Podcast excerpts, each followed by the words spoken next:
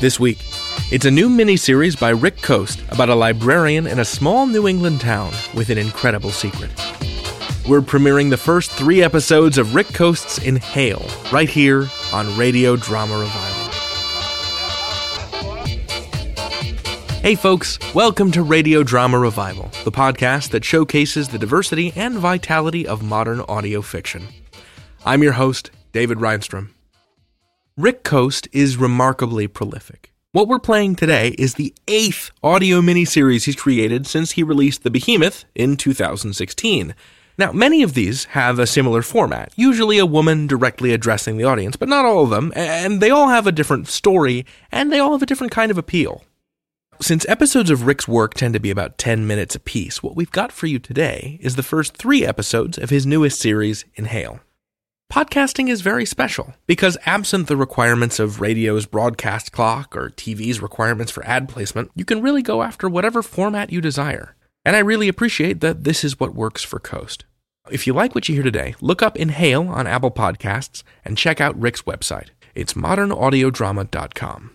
So, without further ado, here are the first three chapters, I believe we are premiering these here, of Rick Coste's Inhale.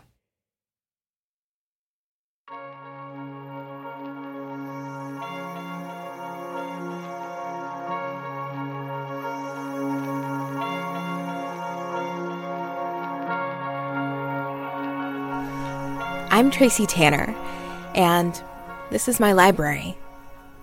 Well, it's not my library. Um, it belongs to the town of Hemlock, but I run it. I have for three years now.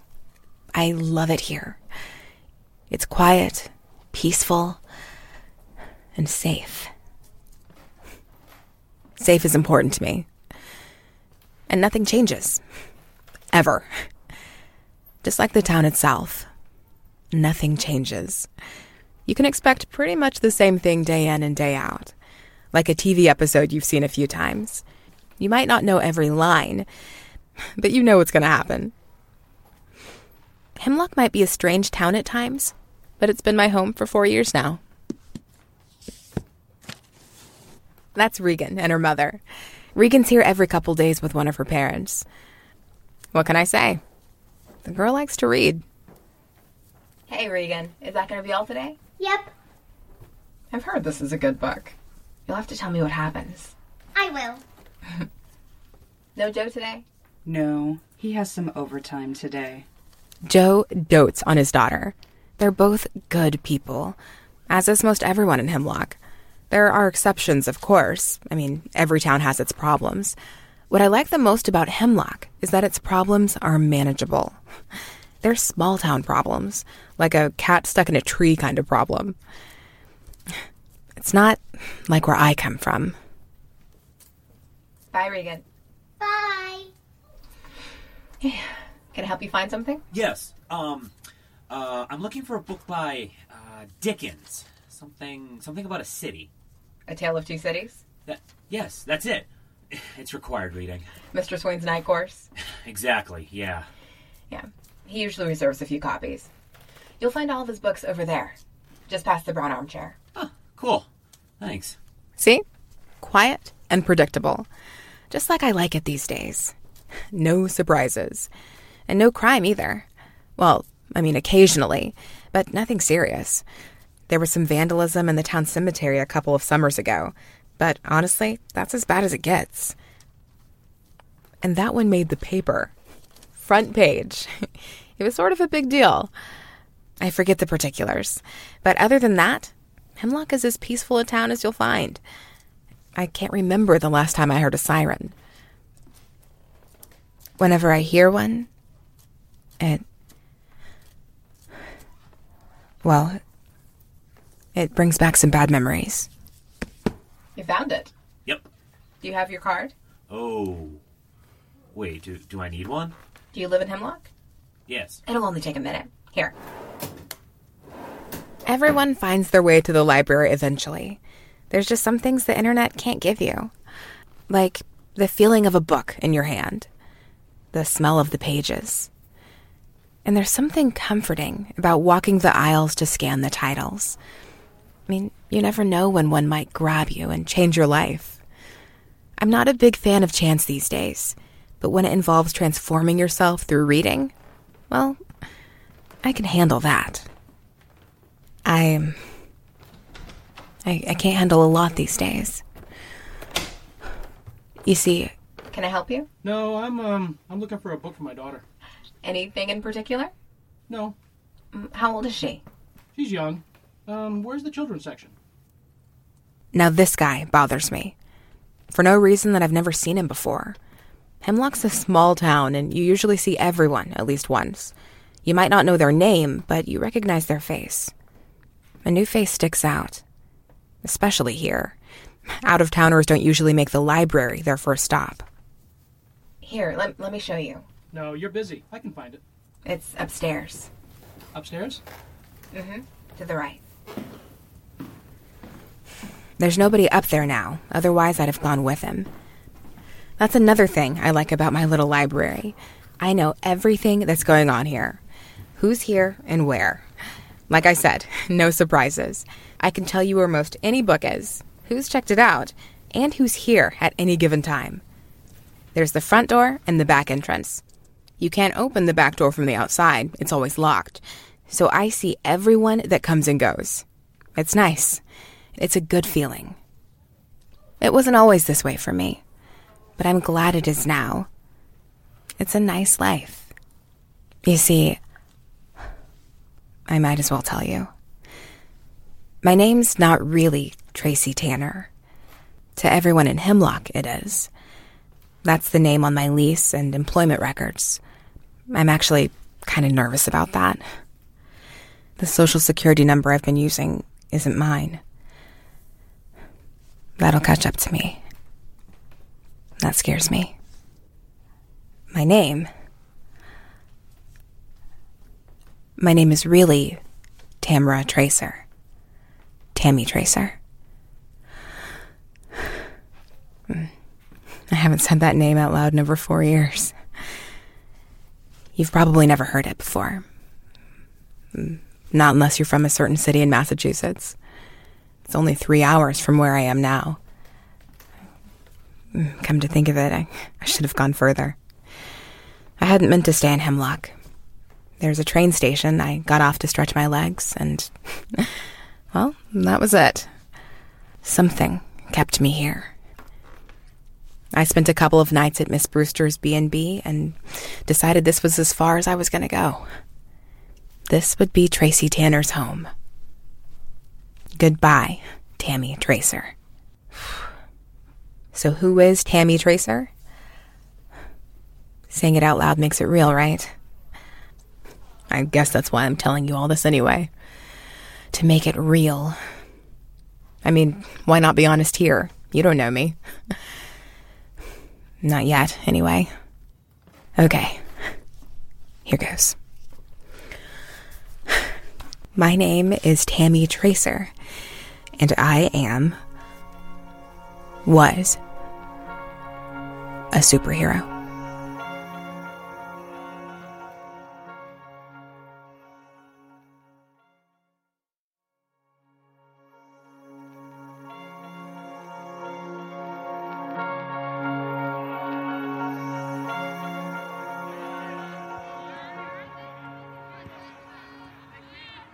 So, the superhero thing I mentioned. I suppose I should start telling you about that. I mean, that's why we're here, right? You probably don't want to hear what it's like to be a librarian, although I could talk about that for hours. Honestly, I'd, I'd rather talk about that. That's me on the bench. Soccer wasn't my thing. I wasn't very good. The only reason I joined my high school team in the first place was because of my dad. He was captain of his soccer team in college and wanted me to take it up for years. And as a teenager, we'd started to pull apart. This was my way of helping to bridge that gap. Hey Tracer, come on out here. Let's get you warmed up. I remember it like it was yesterday. I could kick the ball, but never that hard. Come on, Tammy, towards the net. Yeah, I was really that bad. The coach was a kind man. Coach Hardy. He'd been coaching the team since forever. Hey Tracer, why don't you take that bag of balls over there and practice hitting them that way? I had no idea what that way was, but I did what he told me to do. I brought the balls as far away from everyone else as possible and set them up in a line. There was a bunch of trees at the far end of the field, so I figured I would hit them that way. The first kick was no different than any of my previous attempts. Lame. See what I mean? I could connect with the ball, but it just wouldn't go far. God, it was frustrating. So I took a deep breath, held it, and it was gone. I mean, gone. I figured I must have sent it off in some weird direction, but I couldn't see it anywhere. Strange, right? I was really bad at this, and knowing that only added to my frustration. So I held my breath again, and this time I saw where it went. I just didn't believe it. It bounced off the top of a tree. The thing was, the tree it hit had to have been half a mile away. There was no way that could have been my ball. But it was. I stopped kicking balls after that. I was freaked out by it. So I went back to the bench.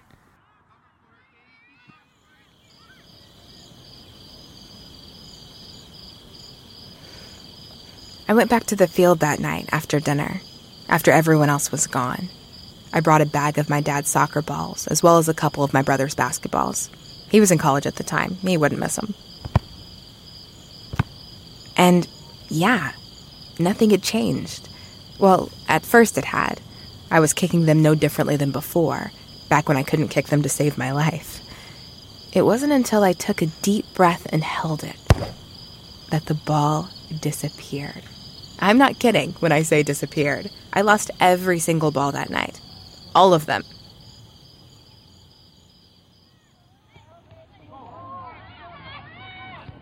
All right, Tracer, you're in.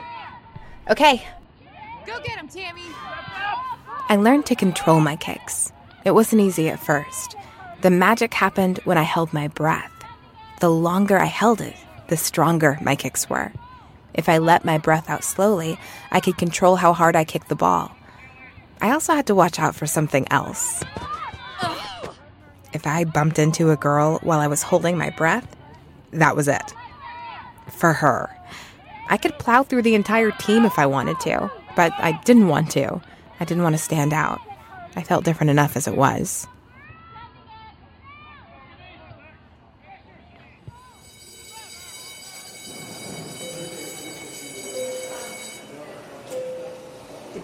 You out yet? No, He will.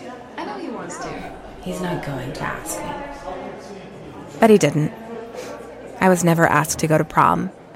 I don't even remember what Billy's last name was. Just another face in a sea of forgettable faces.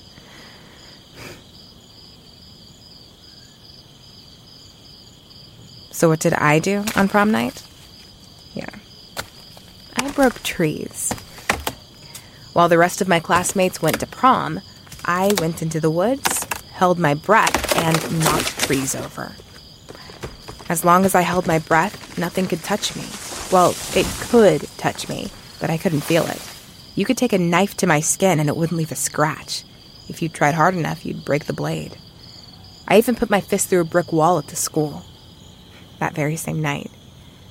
I could hear the music from the gymnasium, and, well, I punched the wall. Not out of anger, though. I was frustrated.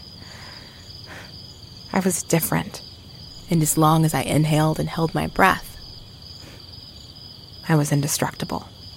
I felt bad about the brick wall, though. The school had to pay to have it fixed. A lot has happened between then and now. I have my library. And I no longer hold my breath. You look like you need some help. He's looking for a book. What book are you looking for? It's about Otto Binder. Who? Otto Binder. He wrote comics. Let me look. Got it. It's rare that I get stumped. Here, let me write it down for you. This is the life I want. It's quiet. It's exactly what I need. I can breathe here. What comics did he write? He wrote a whole bunch, but Tim here likes Supergirl. I like the real Supergirl. The who? She's dead. She's not dead.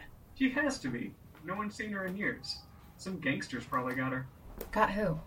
You know, the superhero girl in Boston. The one who was always saving people from stuff. Yeah, she stopped a train. Oh. Right. Yeah, I remember. She's not dead, though. I bet she is. Yep. I remember the train thing. That was around the time it all ended. Right before I packed my bags. Right before I stopped holding my breath and decided to live.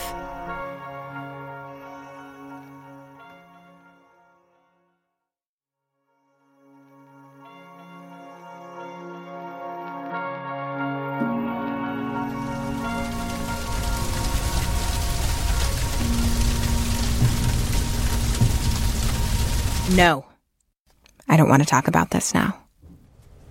Let's talk about this instead. The first crime I ever stopped. Cliche, I know. A convenience store. But I'd been coming here for years. I couldn't begin to count how many free packs of Twizzlers Mr. Grady gave me over the years. The cherry ones were my favorite. Even when I'd graduated from Twizzlers to Red Bull, he still gave me Twizzlers. He said that Red Bull was bad for me. I don't know about that. More than half my graduating class was fueled by it. But I was a paying customer, so Red Bull it was. Only this time it was different. This time he gave me the Twizzlers and the Red Bull for free. Why don't you go home now, Tammy? And say hi to your folks. But I. Just go. There was something in his voice. And then I saw it in his eyes fear. I also saw the two men at the back of the store, watching us. They were waiting for me to leave. That's when I got scared too. But this sort of thing had never happened before. Not in my store. Other stores, maybe, in other places, but not Mr. Grady's store. So, yeah, scared doesn't describe the fear I felt. But there was something else. Just below the fear. Something building. So I left. And when I got outside, I inhaled the evening air and went back inside, holding my breath. Mr. Grady never told anyone what he saw. To this day, he's the only one who knows my secret. When asked what happened by the police, he said he was too afraid to look. He said he never saw a thing. The two men? Well, once their jaws were unwired, they kept quiet about it too.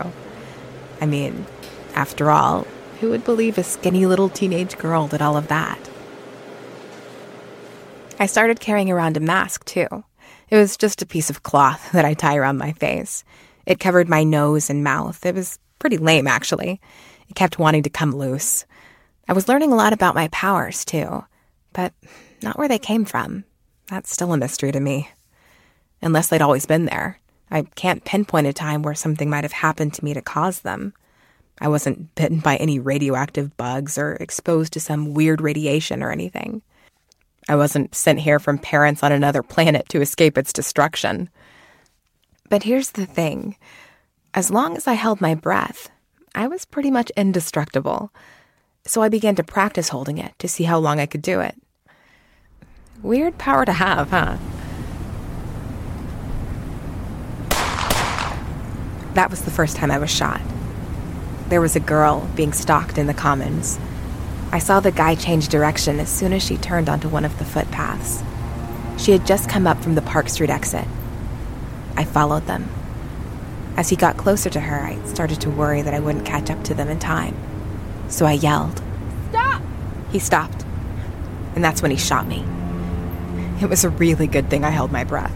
I fell down, too. Not from the bullets hitting me. I felt those, but it was more like someone had lightly tapped me on the chest. I fell because I was shocked. I mean, I had never been shot before. Luckily, he stopped there and ran because I was breathing again. Well, hyperventilating. That made it worse. If he decided to finish me off, he'd had the perfect chance to do it. the girl ran too. She wasn't sticking around. It was after that that I got serious. I mean, if I was going to walk around and save people from jerks, I had to at least look the part, right? So I began to put together a costume. I made a better face mask. It still only covered the lower part of my face, but it was snug and didn't move as much. I went with a dark crimson theme with black. To kind of make it look a little tougher, I added some thick brown leather straps above my chest. You couldn't say I was an expert at this, but at least I looked the part. Except for the cape. Yeah, I tried it for a while with a cape. Batman and Superman had capes, right? So, so did Supergirl and Thor. So, I mean, there had to be a good reason for them. if there was a good reason to run around with a cape, I never found it. I kept catching it on things and getting tangled up in it. I don't know, maybe it was more for effect and I was never effective with it. So I lost the cape, but I kept the goggles. Yeah, goggles. They were cool. Again, not super effective in some situations, but nobody could say I didn't look intimidating. And if you fell into that camp where I wanted you to be intimidated, well, I felt sorry for you. Not now. I'm not ready for that. But I will tell you this people began to take notice. Not immediately, but eventually there was a small article in the paper about a masked vigilante who'd stopped a couple of punks from mugging a tourist from China. Yo, I like your phone, dude. How much you selling it for? Please. Well, great. That's for free then. That's awesome. Uh-uh. Don't lock it. I like it just the way it is. Unlock it. You don't want his phone. yeah, and uh, who are you supposed to be? A little old Annie? This isn't the droid you're looking for. Was it fun? No, not really. I was more disgusted by what I saw more than anything else. Unless you're looking for it, you tend to miss all of this. Especially during the day. You become immune or numb to it. But if you're watching for it, and that's all you see, it's ugly. And it will always be there. But as long as I held my breath, I figured I could make it a little better. Less an ugly place and more some place you felt safe to be. That tourist will probably never come back, but the next one might. I figured that once word spread that there was someone protecting the streets at night, looking out for people, then maybe the city would be a nice place. Hmm, I was so naive. Oh, hi, Regan. What's it going to be today? These. Good choices. Yeah, I love this book. Me too. Have you read it? No. Then how do you know you'll love it? because you do. That's a great reason. Let's get you checked out.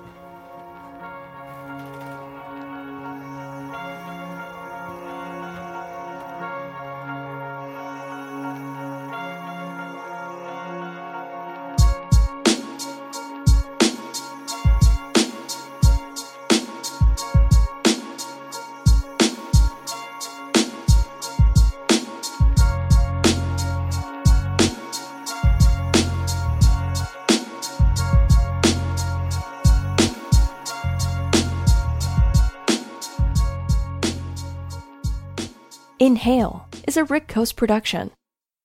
Learn more at modernaudiodrama.com. That was Inhale, parts one through three. Now, if you want to hear the rest of the story, check out Inhale in your favorite podcatcher or point yourself to modernaudiodrama.com to find everything in the Rick Coste Productions family. Rick, thank you for letting us play Inhale, and thank you for submitting your piece through our website. If you, gentle listener, have a piece that you want featured on RDR, send it our way.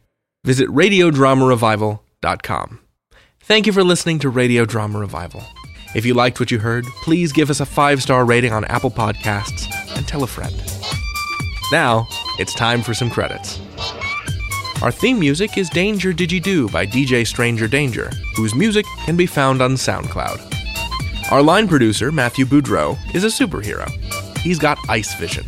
He's a great dude, but if you cross him, he'll fix you with a frosty glare. This is a dumb bit, but I'm rolling with it. It'll stop you cold! Send your complaints to my Twitter account, at Matt J. Boudreau. Our interview's producer, Eli McElveen, is a superhero. He can sing the honey out of a beehive, blood from a turnip, and ratings out of a podcast audience. Hi-yo! But seriously, we could use some reviews. Pretty please. Heather Cohen and Monique Boudreau are our researchers, and they are superheroes. Heather runs so fast she once caught her own shadow. Monique is so strong she can pick herself up by the elbow. Together, they fight patent trolls because superheroes need to fight white collar crime too. Fred Greenhalgh, our executive producer, is a superhero. He spends all day in this psychic amphitheater with a dumb helmet on, and I have no idea what it does. But then again, I haven't been assailed by mind slugs since I took this hosting gig, so it must be doing something. Thanks, Fred. I'm David Rheinstrom, professional sidekick, and this has been Radio Drama Revival. All storytellers welcome. It's like a Phil Hartman impression. Just do it David sounding.